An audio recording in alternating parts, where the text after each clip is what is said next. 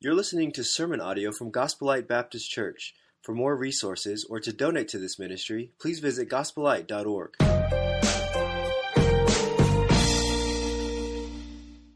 Um, so I mentioned this in the first service. As you know, Pastor Eric is out of town, and his son Matthias is out of town, who normally preaches when he's here. Jordan, the worship pastor, he is out of town. Scott Mercer left, so he can't preach to you. Uh, Jeremy Horton is speaking in Malvern, as he does, so he can't speak to you. Joe is here, so obviously he's made his dad mad because he's not speaking. Brad Cranston is here, but he wore shorts, so he can't speak this morning. So you got me. So I'm here. Um, and I did forget to tell this in the first service. Uh, yesterday, Pastor Eric texted me and said, uh, you, you have to turn in, which the, I think the last time I preached up here was fifteen years ago. And we didn't have stuff on the screens, and this the first service, this compute, this screen up here confused me to death, so I'm going to try not to look at that. I was trying to see, what am I supposed to be saying next? But fifteen years ago, we didn't have stuff on the, the screen, so in the bulletin, so I had to turn all that stuff in this week. And so yesterday, Pastor Capacey texted me, and he said, hey, after reading through your notes, he said, I think I'm going to, he said, if you could announce that this is going to be a part one, and he said, I'm going to preach part two next week. And he said, just just let the people know that this is going to be part one of this uh, sermon, uh, and then part two would be next week. And at first I thought, oh, wow, man, he read my notes, and he really, this is cool. He wants to do part two. And I thought, wait a minute, maybe he's going to be like, I need a whole sermon to fix what he's going to say this week.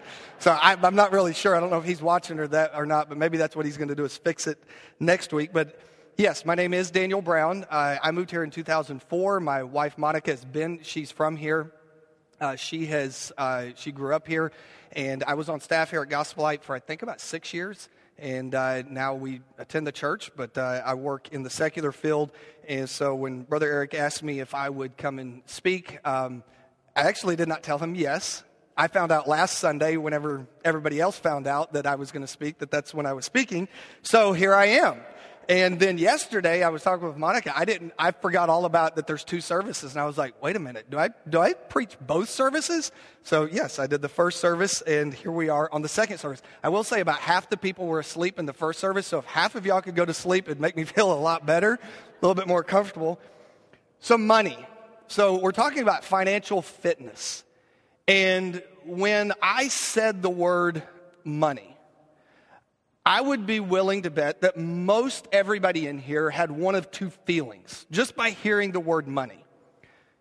Some of you had this real warm, fuzzy feeling, money. Maybe you found some money in the parking lot. Maybe you went to the track yesterday and you won a bunch of money. If you did, don't tell us. But you had a warm feeling about money. It was this, this, this security blanket, this, oh man, money's great, everything's fine with money. I would also be willing to bet most of the people who had a feeling did not have a warm, fuzzy feeling. There was a negative feeling. You had a negative connotation, just something came over you like money. Either, oh, we're going to hear about money, we need to give money, you're short of money, there's not enough money to pay the bills. Most of you, as with myself, when we hear the word money, there's this, ugh, this feeling of, ugh. We're missing the whole point. It's not about money. Money should not give us a feeling of, whew. Money should not feel it, give us a feeling of negative. Money is not the point. And that's what I'm going to try for the next, I told the services this morning, I practiced this yesterday, and my message went anywhere from eight minutes to an hour and a half. So I'm really not sure where we're going to land, somewhere in that eight minutes to an hour and a half. But I'm hoping that I can at least change a little bit how you look at the concept of money. In two thousand twelve, I over Christmas, uh, we went to my, uh, most of my, on my uh, dad and mom's side, is my family's in North Carolina. And my uncle, Keith Norman, lives there. And he has been a huge influence uh, when it comes to uh, m- the concept of money. And I was at his house up in his, his office, and he was sitting across the desk, and I was complaining about all my money problems. I was com- complaining about I didn't have money to invest, and I didn't have money for this, and I didn't have money for th- for that. And he just sat there and looked at me. When I got done doing all the complaining, he said, I said, so, and Keith, my Uncle Keith is very, very good with money. And I said, so what do I need to do to fix it? And he said, money is not your problem. And I was like, no, you don't understand. Money's my whole problem. And he's like, no, it's not. You don't have a money problem. And he told me two two problems that I had, two things I needed to fix. And that's what I'm going to share with you today. And I can honestly say those things have changed my life. And and I'm not here to be an example at all. I'm here to be a cheerleader. I'm here to say, hey, this has changed my life. This concept has changed my life. And since two thousand twelve, I can I can say that it has changed my whole outlook on the dollar bill, on the money. So that's, that, that's the whole point of what we're going to try to do today, is to change the way you look at money. Let's look in Matthew twenty-five. If you have your Bibles or your phone, or if you don't, if you want to watch on the screen, the parable that Jesus uses to talk about money. Now, the good thing, the neat thing about this parable is, it starts off, it says, as the kingdom of heaven can be illustrated. Now, Jesus, the reason I know I can use this parable, I asked a friend, I said, is it okay that I use this parable when it's talking about money? And he said, well, of course you can, because Jesus is using it to talk about money. But the concept that Jesus is talking about here is a concept of life in general. We could apply these same principles to our talents, to the bodies that God have, has given us. So it's not just about money, even though that's what we're going to focus on today. I had somebody at the end of the first service that came up to me and they said, you know, I haven't really struggled with the money part, but they said, I've struggled with the physical, like uh, the healthy part. And they said, this was exactly what I needed when I applied it to eating healthy and eating right and losing weight. So the neat thing about this illustration, this parable that Jesus teaches here, is that it can be applied to so many ways in our life. So it's going to take just a little bit, but I want to read through this. You can follow along the screen if you want. Matthew twenty-five, verse fourteen says, again, the kingdom of heaven can be illustrated by the story of a man going on a long trip. He called together his servants and entrusted his money to them while he was gone. He gave five bags of silver to, to one, two bags of silver to another, and one bag of silver to the last, dividing it in proportion to their abilities. He then left on his trip. The servant who had received five bags of silver began to invest the money and earned more, five more. The servant who had two bags of silver also went to work and earned two more. But the servant who received one bag of silver dug a hole in the ground and hid the master's money. After a long time, their master returned from his trip and called them to give an account of how they had used his money. The servant to whom he had entrusted five bags of silver came forward with five more and said, Master, you gave me five bags of silver to invest, and I have earned five more. The master was full of praise, and he said, Well done, my good and faithful servant. You have been faithful in handling the small amount, so now I will give you many more responsibilities. Let's celebrate together. The servant who had received the two bags of silver came forward and said, Master, you have given me two bags of silver to invest, and I have earned two more. The master said, Well done, my, my good and faithful servant. You have been faithful in handling this small amount, so now I will give you many more responsibilities. Let's celebrate together. Then the servant with the one bag of silver came and said, Master, I knew you were a harsh man, harvesting crops you did not plant, gathering crops you did not cultivate. I was afraid I would lose your money, so I hid it in the earth. Look, here is your money back. But the master replied, You wicked and lazy servant. You knew I harvested crops I did not plant and gathered crops I did not cultivate. Why didn't you deposit my money in the bank? At least I could have gotten some interest on it. Then he ordered, Take the money from this servant and give it to the one with ten bags of silver. To those who use well what they are given, even more will be given, and they will have abundance. But to those who do nothing, even what little they have will be taken away. Now throw this useless servant into outer darkness, and there, where there will be weeping and gnashing of teeth. Now this story, this parable that Jesus is using, is such a powerful parable when it comes to money. But if money is what you're getting out of this, we're missing the whole point of the parable. You see, money is neither moral or immoral. Money is neither good nor evil. Money is amoral. Money, and I think this is should be up on the screen, money is powerless outside of the influencer's hand. Money is simply an object. What makes money good or bad is not the money itself, it's what we're doing with the money. One of the things my uncle, as I sat there across from his desk, he said, Daniel, he said, you don't have a money problem. He said, you will never, ever make enough money to be happy. You will never, ever make enough money to be wealthy. You'll ever never make enough money to have freedom. It's not about the money. It's about what you're doing with the money. I, I brought a spoon. If I said, hey, I've got a spoon, and I'm going to set that spoon right there, and there's a spoon. Well, there's a spoon. And somebody said, well, are you eating healthy? Oh, yeah, there's a spoon. I got a spoon. I'm eating healthy. Does that mean I'm eating healthy because there's a spoon there? Now, if, if I am not healthily, healthy, can I say, well, the reason I'm not sp- healthy is that spoon. That spoon has made me very unhealthy. What if I pick that spoon up and I say, well, now I've got a spoon, so now I'm going to be healthy. Does that make, is this spoon going to make me healthy? Absolutely not. If I'm horizontally challenged, is it the spoon's fault? No, it's not the spoon's fault. It's what I'm doing with the spoon. The first thing I have to do is I have to control the spoon. I have to pick the spoon up. But then that's only the first step. The second step is I have to do something with the spoon. Human nature wants to blame the spoon. I won't get into gun control, but we could use this on gun control. Human nature wants to blame this spoon for what happens to me. Human nature wants to blame the money for our stress. Human nature wants to blame that dollar bill for our bondage. Human nature wants to blame that dollar bill for why we don't have, we can't pay our bills.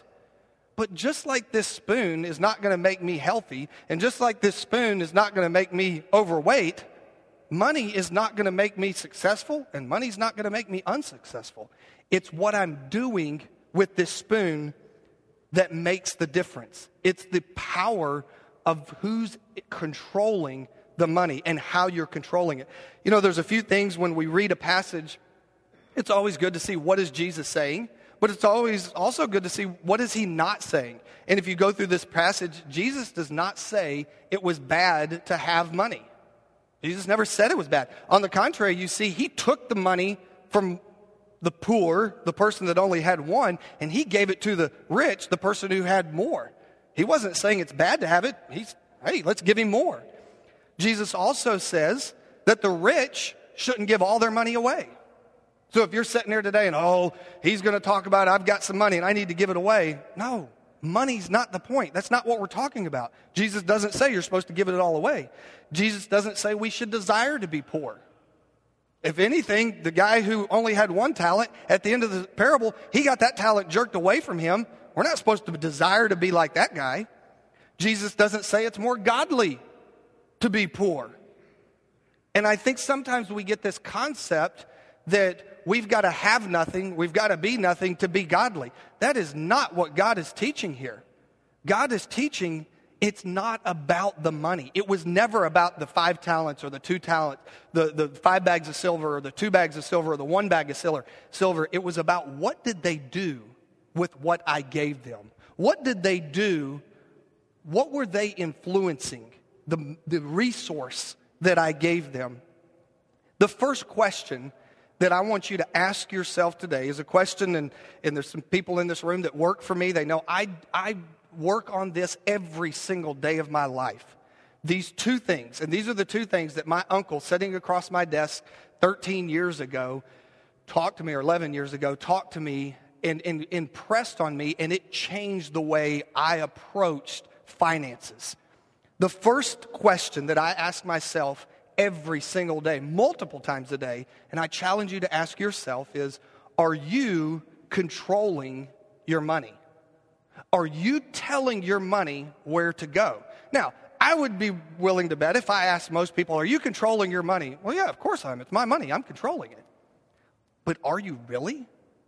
If if we broke up every family unit in here, so if you're sitting by yourself, if you're single, you would be by yourself. If you're, if you've got a family, Dave Wilkie and his wife would get together, and I split everybody up in groups, and you're all in your little groups, and I said, okay, I want you to look around the room, and I want you to pick one group that is financially stable.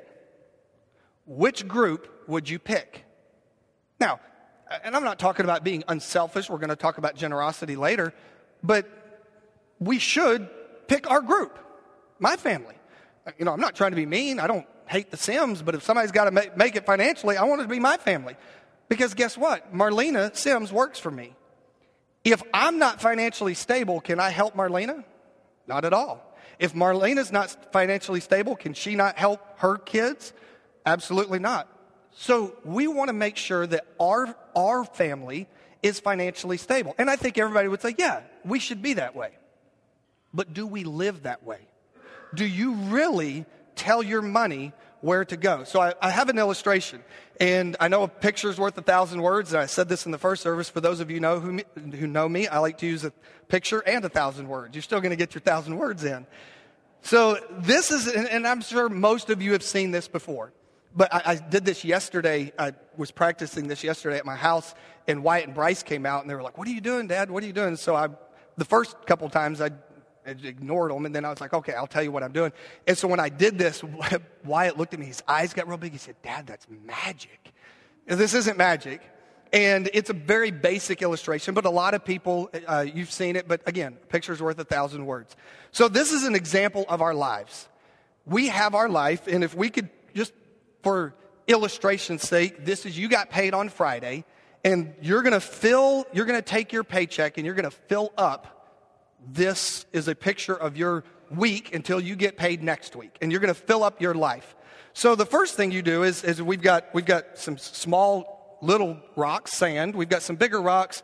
We've got some medium-sized rocks, and we've got some larger rocks. The smaller rocks, these rocks are a picture of the small things in our lives. These are, I know I'm meddling here, but this is your Starbucks. Uh, get your Starbucks that you go to, Monica, four or five times a week. Um, these are your, uh, the little pleasures that we have. And when you get paid, man, we got a paycheck, we're going to go to Starbucks. When we, I mean, if, if you study business in town, businesses will tell you that Fridays, that's when, you know, things like Starbucks and the small, they just boom. Because everybody got money. They just went and got their money, and we're going to put that in our life. Oh, that's important. We got to put that in there. The next thing would be your next biggest thing. These would be things like, uh, your Disney Plus, your Hulu. I say those like I know what those things are. I really I'm not sure what those are. I just see them on my credit card statement. And uh, so you like the, the smoke. I didn't do that on purpose. It's not really smoke. It's just kind of an illusion, but the, the little dust there.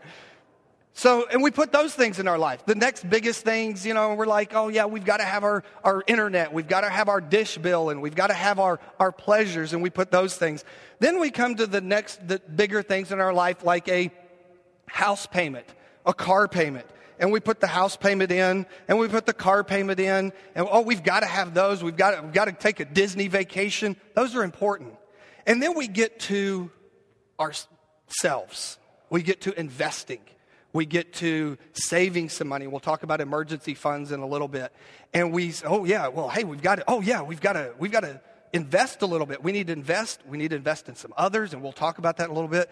And we try to get it in, and we're like, well, it, it really doesn't. I got a little bit in, so hey, I got a little. I got a little bit for myself. And then we get to giving God His, and we're like, well, now we've got to tithe. We've got to give to the Lord. We've got to give to the, the school. We want to give some, and there's just no room for it, and we just we can't make it fit.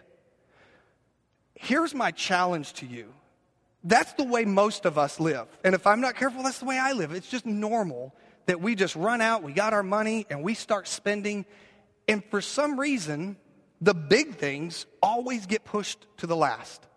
But what if we took in on Friday, which some of y'all just got paid Friday, and here it is Sunday, and you haven't given to the Lord yet. You said, well, maybe what, what if we do that first? So you give to the church first, and then you say, hey, you know, if anybody makes it, it should be us. It should be myself, my family. So I'm going to invest. I'm going to put some back in an emergency fund, and you put that in. Then you say, okay, well, now I've got my car payment, and you put your car payment in. I did this in the first service, and the, the rocks jam, so we're going to try to do this to where the rocks don't jam.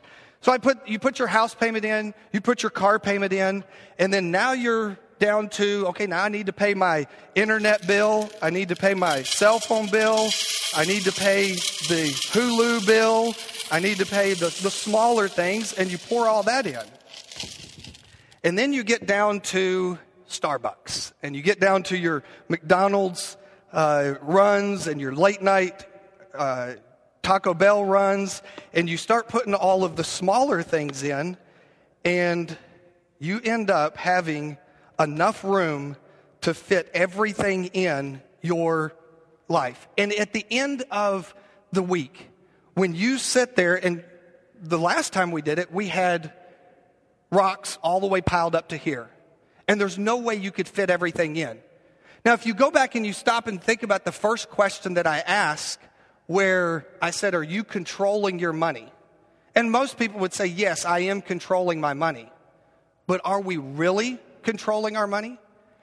If you don't tell your money where to go, someone else is going to tell your money where to go. In just a little bit, most of you are going to turn on the T V and you're going to watch N F L football. I, I asked the sound booth, I said, now how do I know when I'm supposed to be done? And Brad Cranston said, when you see the Steelers game on the screen, you're supposed to be done. The Steelers play at noon, so that's my cue to, to be done.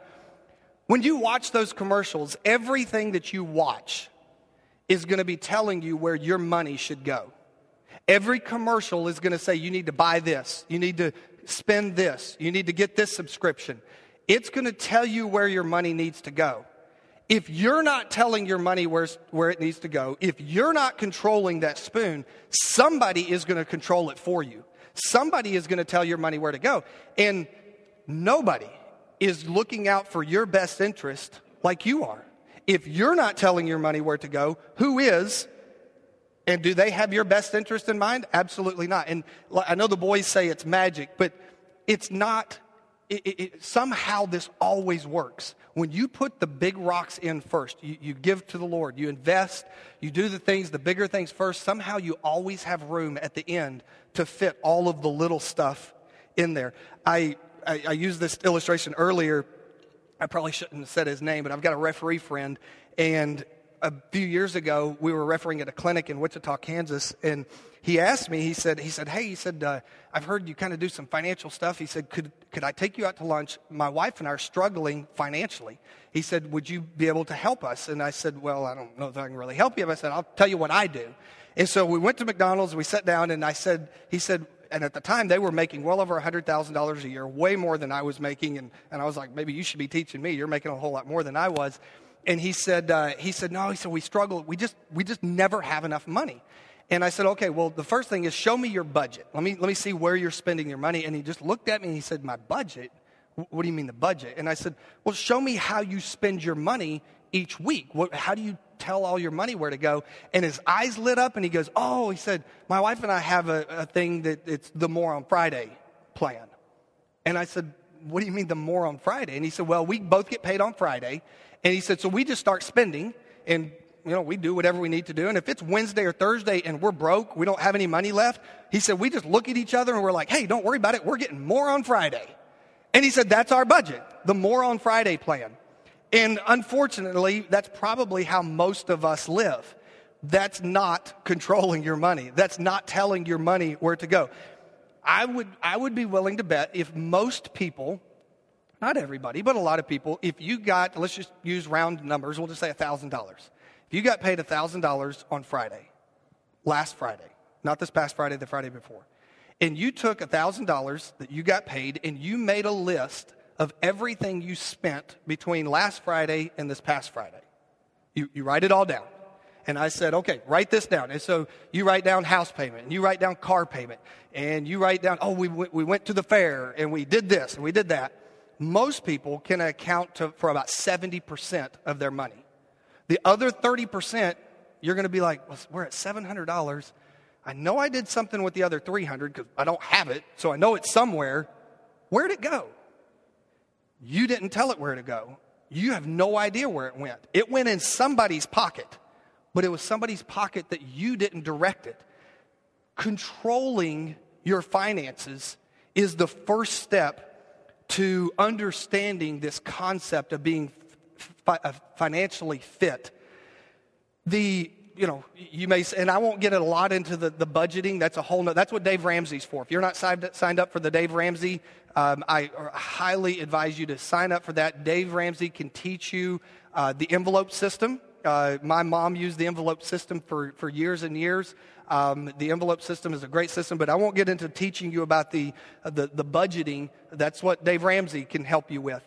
But if you're not controlling your money, if you're not telling every single, you should be able, if you got paid one thousand dollars last Friday, you should be able to sit there and write down where every single dollar went. If you didn't, you're not controlling your money. The second principle, and this is the one we'll spend a little bit more time on, that my uncle taught me is, Daniel, the first thing is you have to pick up the spoon. You have to control the spoon. The second thing is, are you being, are you using biblical methods to control it? Now, when I say biblical methods, biblical methods for finances are the same regardless of whether you're a Christian or not. God has placed certain laws for humanity.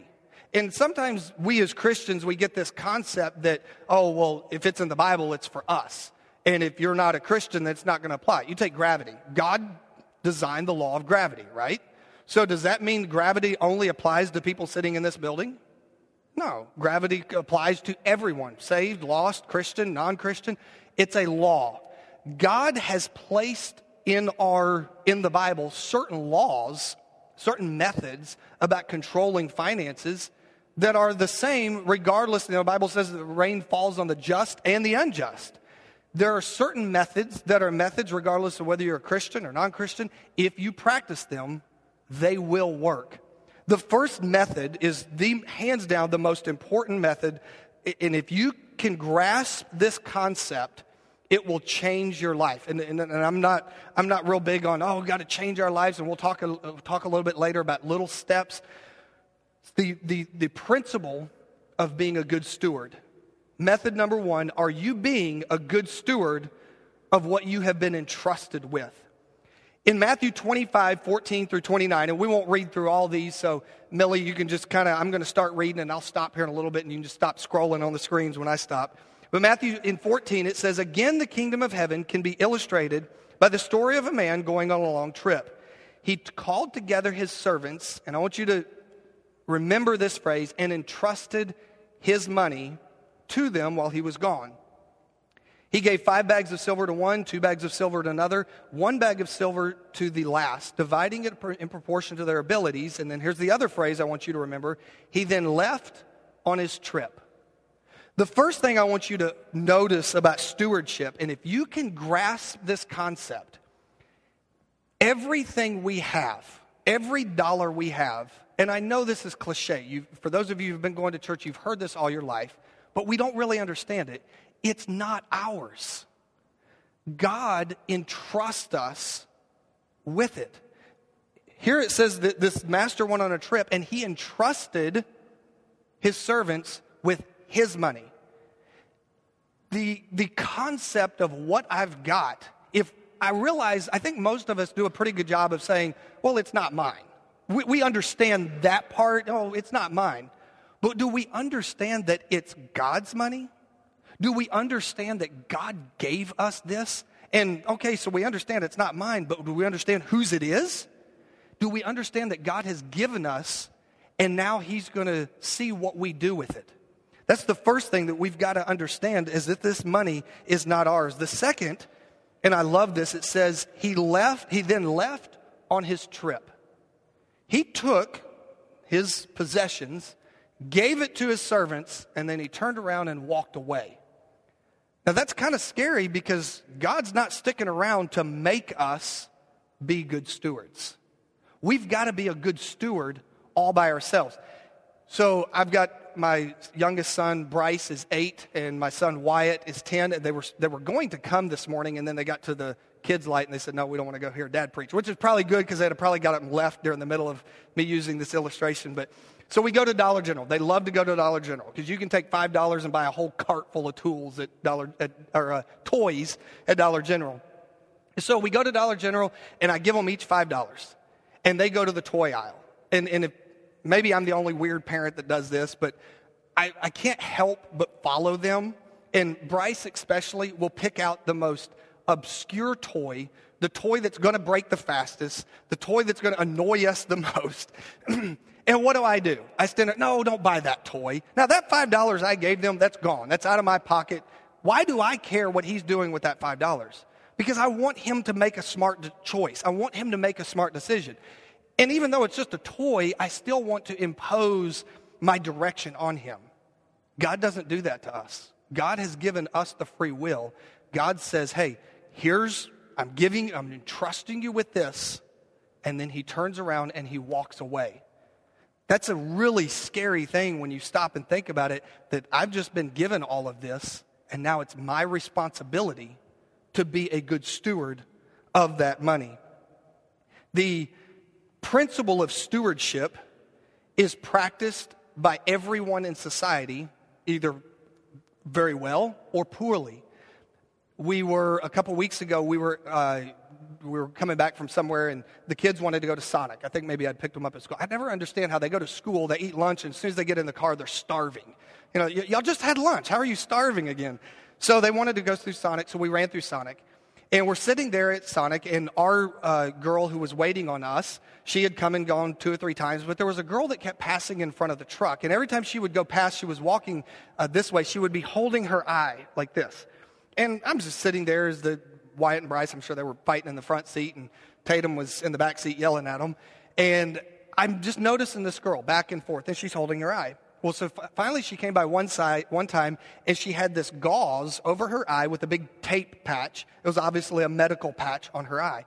And I've, I've had uh, an eye injury before. I was playing basketball when I was, I think, maybe seventeen, and I went to do a spin move, and the defense thought I was going the other way, and so he went in to steal the ball, and his thumb caught me in the corner of my eyeball, and I had seventeen stitches on the white part, the conjunctival of my eye, seventeen stitches on my eyeball itself. And it was one of the most painful things I've ever been through. And, you know, every time I would blink, you got that, those, your eyelid catching those seventeen stitches. So I would hold my eye for like three days. I laid there, just hold it, because if you held, hold your eye, it doesn't blink, and you, you don't get that movement. So I know what this girl's going through. And I'm sitting there thinking, you know, Marlena's worked for me for ten years. I can't get her to come to work healthy. And here I've got this girl is out here working, and I'm just picking on Marlena.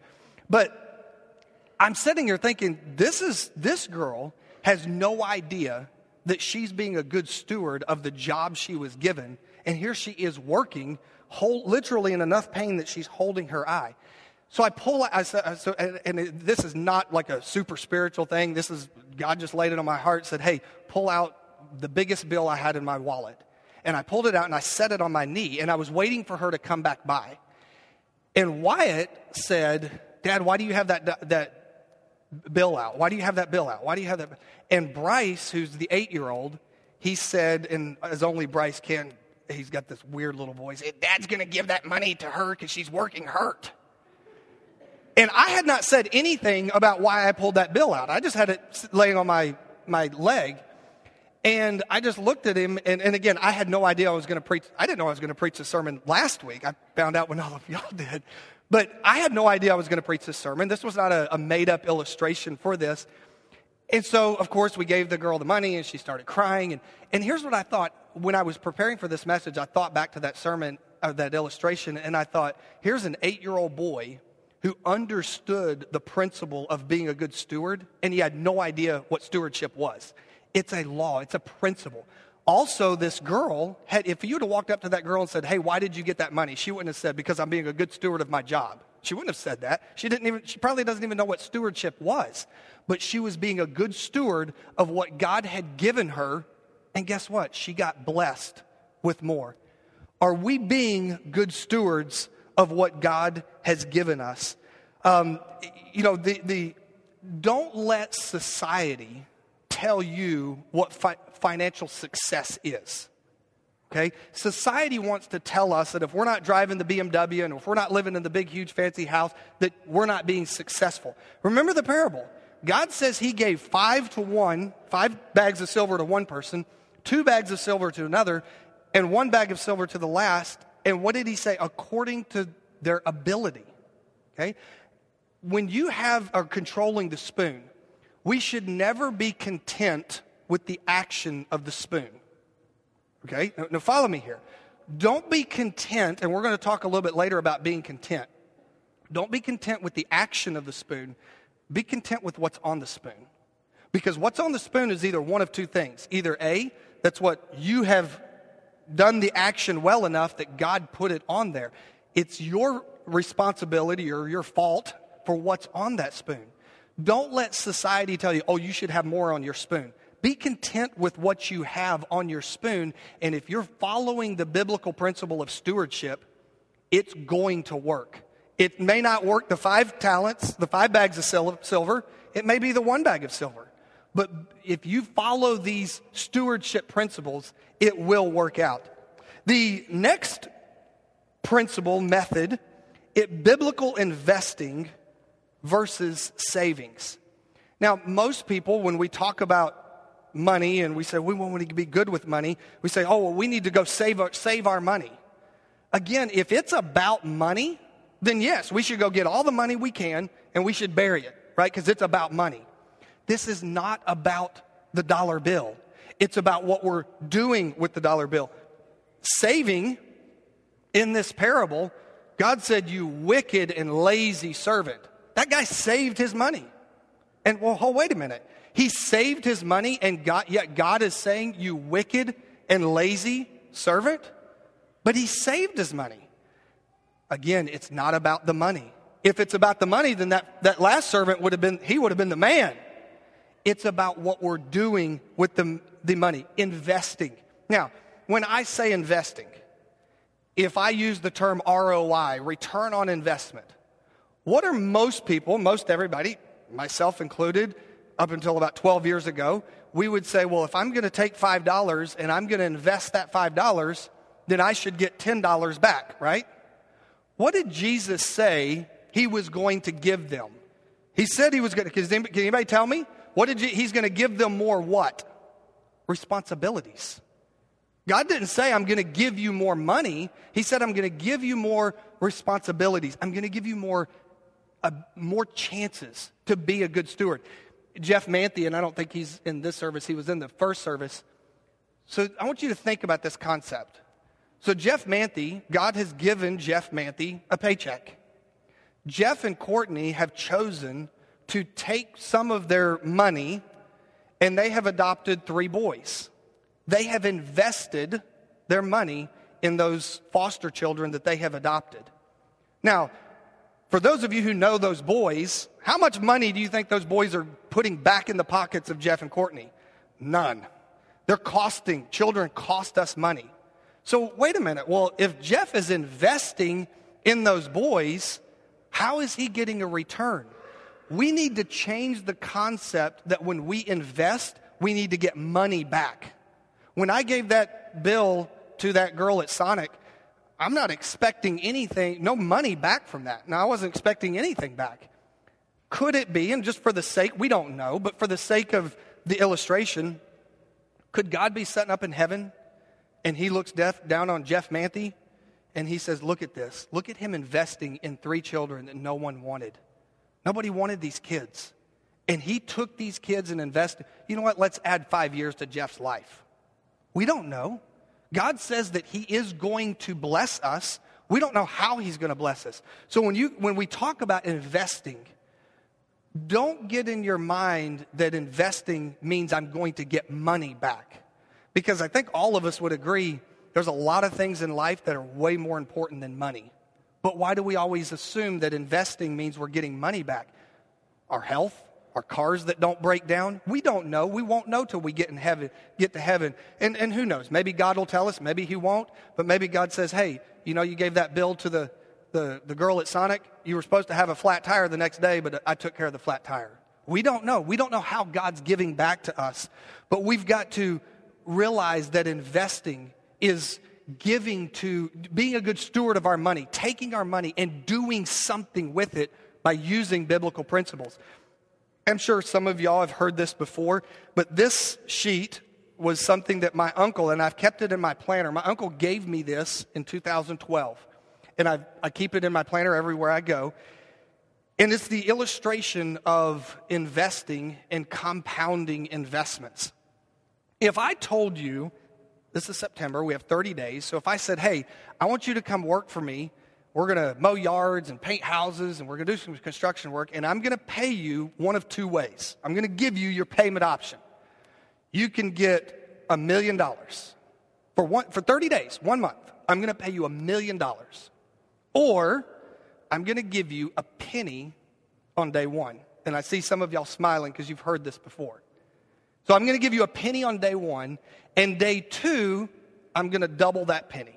So now you're going to get paid two pennies, right? And day three, you're going to get how many pennies? Four. Now, day fifteen, before you answer the question, day fifteen, you're going to get one hundred sixty-three dollars and eighty-four cents. Now, which would you pick? A million dollars or a penny doubled a day, remembering that on day fifteen, you're getting one hundred sixty-four, one hundred sixty-three dollars and eighty-four cents. Which one would you pick? Now, we're not going to have everybody stand up and tell us.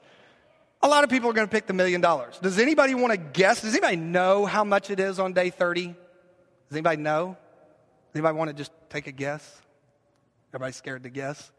Day thirty. Make sure I'm reading it right. five million three hundred sixty-eight thousand seven hundred nine dollars five million three hundred sixty-eight thousand seven hundred nine dollars and twelve cents. Now, what if you had thirty-one days in the month? Now you just went from five million dollars to ten million seven hundred thirty-seven thousand four hundred eighteen dollars. That is the principle of compounding your investments. When you start investing in one missionary, and one missionary turns into two, and two turns into four, and four. When you understand this concept of an investment. Now, and I don't want to get too much in the financial side because that's what Dave Ramsey's for, but the thirty days is a picture of our lives. The thirty, most people work for thirty years. We get halfway through our lives and we look down and we got one hundred sixty-three dollars. And we're like, huh, I've been working half my life and I got one hundred sixty-three dollars. I should have chose that million. And we don't realize we're so close if we just keep following the biblical principles of investing versus savings. Is God adding time to your life? Is God adding vehicle success to your life? We don't know all the ways that God could be blessing us. The next thing, are you content with your financial status? This is a big, we live in a world where, and we've touched on this earlier, where society tells us what, when we're successful. Society tells, well, if you're not wearing this name brand clothes, and ladies, if you don't have the designer bag, and if we're not driving a certain car, and, and you know, you park at the end of the parking lot because you're embarrassed of what you're driving. Why? Why let society tell us that what's on our spoon is bad or not good? You're controlling your spoon. God's giving you, according to your ability, what's on your spoon. Be content with what you have. Now, remember, we're not content with the process of our spoon. If your spoon's sitting there, you shouldn't be content with it. If you have the spoon in your hand, but you're not using biblical principles, you shouldn't be content with it. But if you've got the spoon, you're following biblical principles, you're putting the big rocks in first, you're putting the most important things in first, be happy with what you've got. Be content with what you've got. Again, it's not about the money. It's about the process. God's entrusted you according to your ability. He knows what you can handle.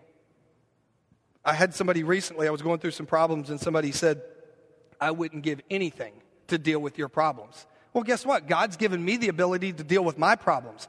That's totally different than somebody else could handle a whole lot more than I could. Maybe I can handle more than some. But when we're content with what's on our spoon, we can handle it because that's what God has given us. The uh, next thing, are you relying on your financial status? Are you relying on your financial status? You get a raise at work. As soon as you get the raise, you run out and get a new car. You run out and try to get a new, a bigger house. Go buy better clothes. Are you, every time you get a little bit more money, are you raising that level of, of uh, that standard of living?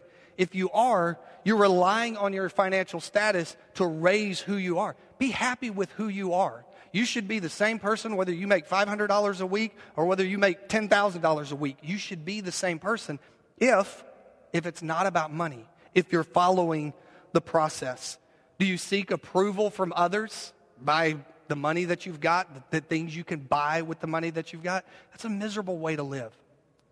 And I'm gonna I'm gonna close here. I've got to be done here in just a few minutes before Brad puts the football game up on the screen.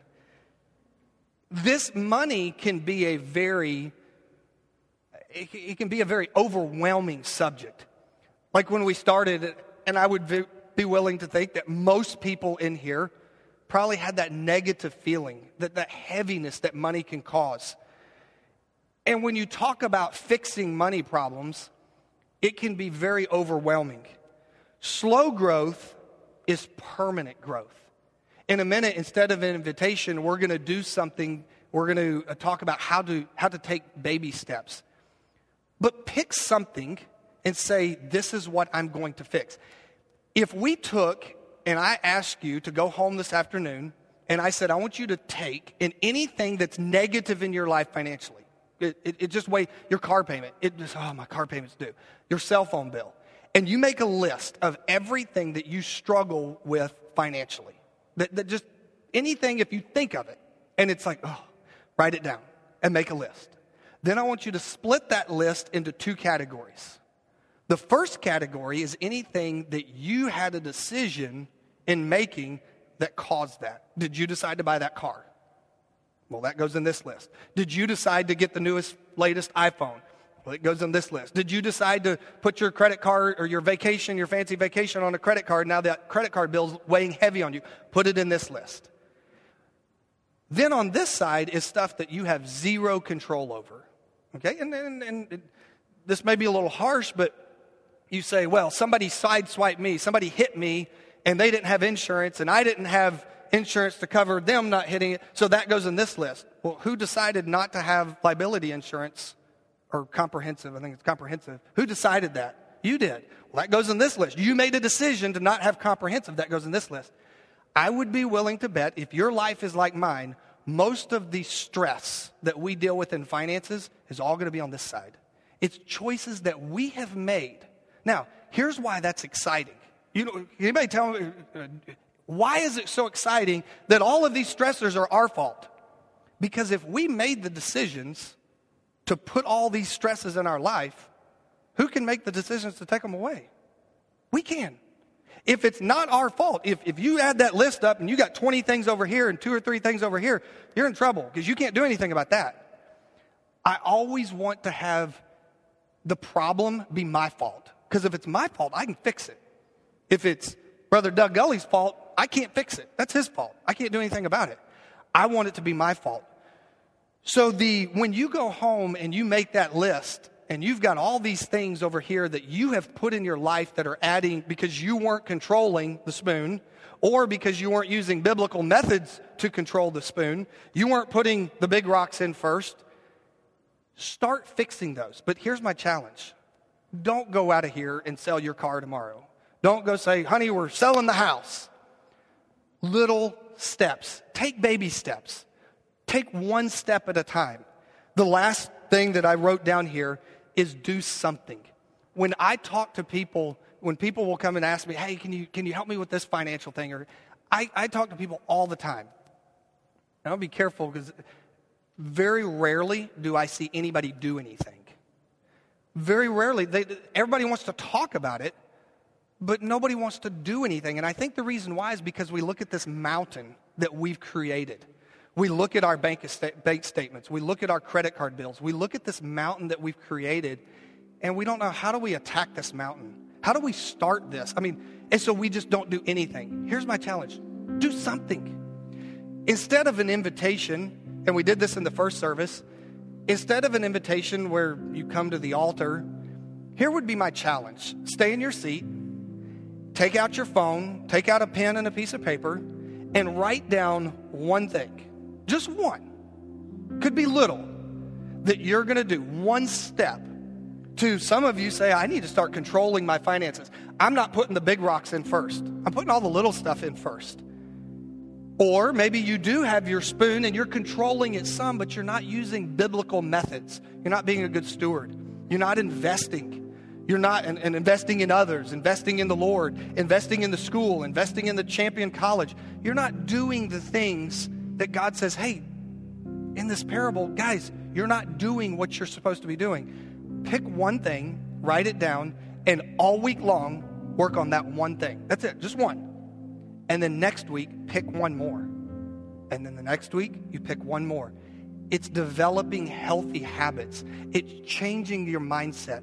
No one in this room is ever going to have enough money to fix all their problems. It's not going to happen. I mean, look at celebrities and baseball players and the athletes that make millions and millions of dollars, and they're miserable, and they're broke, and they're bankrupt. They had all the money in the world, but they didn't understand that it's not about the money. And I promise you this, I've seen it happen over and over. If you will grab the spoon, you'll take control of your finances. I'm not saying you're going to fix it all this week. And you start using biblical methods, you're going to start seeing things change. And you're going to be like, you know, it's not about the money, but man, look at the process that I'm going through. And it's going to excite you to do another one, and then do another one. And then by week three or four, man, you got two or three things. If maybe for a lot of you in here, when Joe starts singing, maybe it's, hey, we need to sign up for the Dave Ramsey class. Some of y'all can give by texting. You can give online. Maybe you got paid Friday and you haven't put that big rock of giving in. Maybe during the invitation, you need to pull out your phone and say, hey, I'm going to make a note, maybe give right now. I'm going to put that big rock in. But pick one thing out. Only one thing. Don't do two. Because if you do two or three, you're going to overwhelm yourself. And then say, all week long, this is all I'm doing. And then the next week. And the next week. And I promise you, if you can do it for a few weeks, you're going to start seeing, man, this works. Financial freedom has nothing to do with money. That spoon, that dollar bill, is not going to give me any freedom. But when I pick it up, I control that dollar bill, and I use God's methods to do it, it's amazing what can happen. Brother Eric is going to continue the message next week. I think he's preaching on generosity. We can't be generous if we're not controlling and being good stewards and following biblical meth- methods. We can't be generous. We don't have any resources to be generous with. Let's pray. Lord, we thank you for a wonderful Sunday to get to come to your house, study your word. I pray you'll just help each person here today to consider their, their status as these three servants. And I pray you'll just help each person to not look at the entire mountain, but to take one step at a time and say, what can I do to be a better manager of the resources that God has given me? We pray these things in your name. Amen.